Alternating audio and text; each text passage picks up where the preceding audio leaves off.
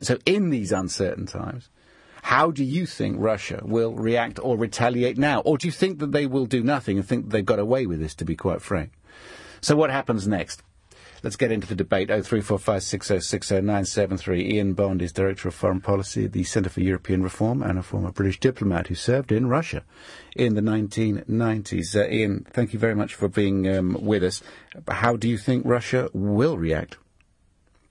Well, there's clearly going to be a lot of noise at the UN. That's already started with the debate that's going on there at the moment.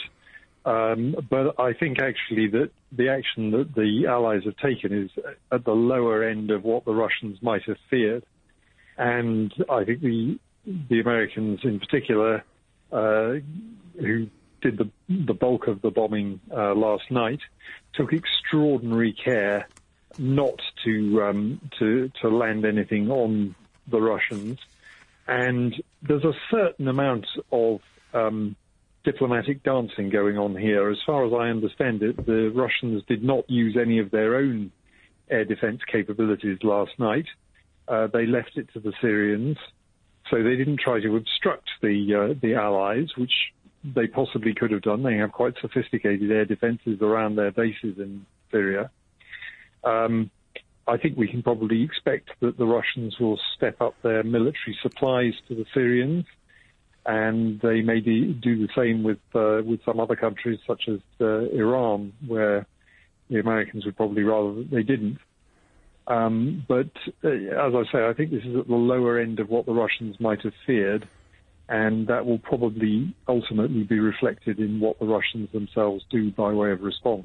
So is there a possibility that by, if taken at face value, undermining, deterring and degrading the chemical weapons capability of President Assad, we may have contributed to further and a higher intensity attacks from Assad in other regions, but Idlib notably?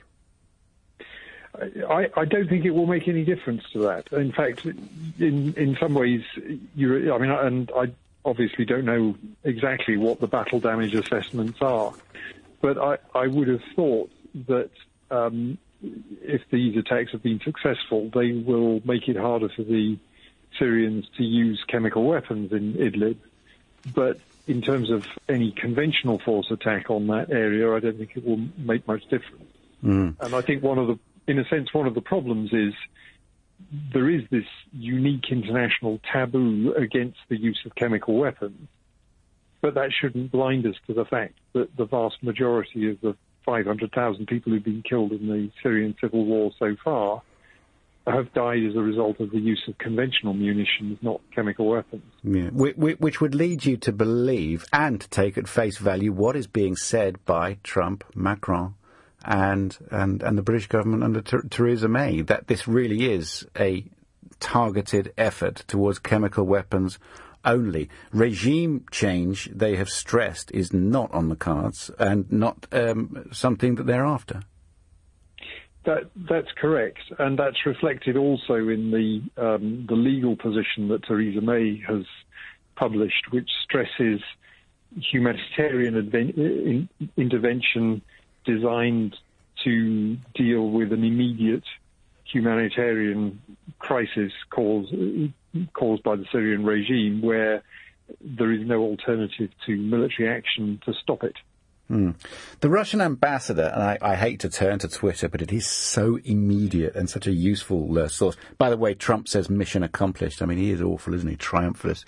But the Russian ambassador, Anatoly Antonov, on Twitter says a pre-designed scenario is being implemented. Again, we're being threatened. We warned that such actions will not be left without consequences. Insulting the President of Russia is unacceptable and inadmissible. The US, the possessor of the biggest arsenal of chemical weapons, has no moral right to blame other countries. Yeah, what do you make of this? Saber rattling? I actually knew Anatoly Antonov when I was in Moscow in the 1990s. He is a very tough nut. He's a good diplomat, but he is a very tough nut. So I'm not surprised to find him on Twitter in those terms. But the reality is Russia doesn't want to start World War III over Assad any more than the West does. So, they will probably do things to help Assad, perhaps to improve Assad's capability to defend himself against future attacks of this sort. But what they're not going to do is go and strike Western targets in order to make a point.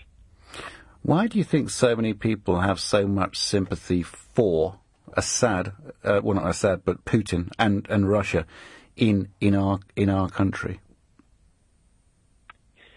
That's a really difficult question to answer. I mean, I think when it comes to Assad, there is a sense that because we did not try to stop him in the early stages of the Syrian civil war, we allowed him to reach a position where most of his opponents were just as bloodthirsty and intolerable as he was.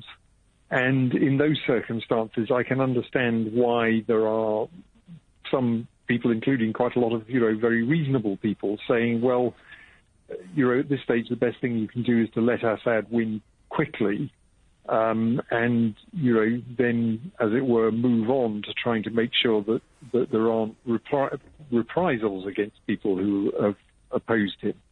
But when it comes to Putin, it's very hard for me to see any redeeming features that would make you say, well, Putin is a better bet here.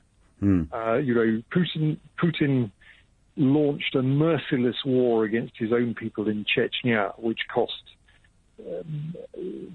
tens, if not hundreds of thousands of lives. Yes. He has invaded at least two of his neighbors, Georgia and Ukraine, and he has helped to prop up this appalling regime in Syria. I find it pretty difficult to muster any sympathy for Putin in those circumstances. And yet, despite these, well, actually, because of these adventures, and I mean, I'm sure you'll correct me if I'm wrong, he retains an amazing popularity in Russia because when he projects into the world and projects into his own domestic market a sense of they're after us, they're surrounding us. This is popular and plays well with a domestic audience, doesn't it, for Putin? Yeah, I mean, some of that is real. I think there will always be people who take the view that it's my nation, right or wrong. Some of it, one can't underestimate the impact of Russian propaganda directed at their own people. I mean, it's really striking for me going back to Russia in recent years that the very pluralistic press that existed in the 1990s is gone, and when you turn on Russian television, it is very much that diet of we are a country under siege, we are surrounded by enemies, and it's Vladimir Putin who is protecting us. And if that's where you get most of your information from, it's going to shape your point of view in just the same way that we are shaped by what we see in the Western media. Indeed. So I have a lot of sympathy for Russians who have limited access to an alternative way of looking at things. Yeah. Ian Bond, thank you. Interesting to talk to you, Director of Foreign Policy at the Center for European Reform, former British diplomat who served in Russia.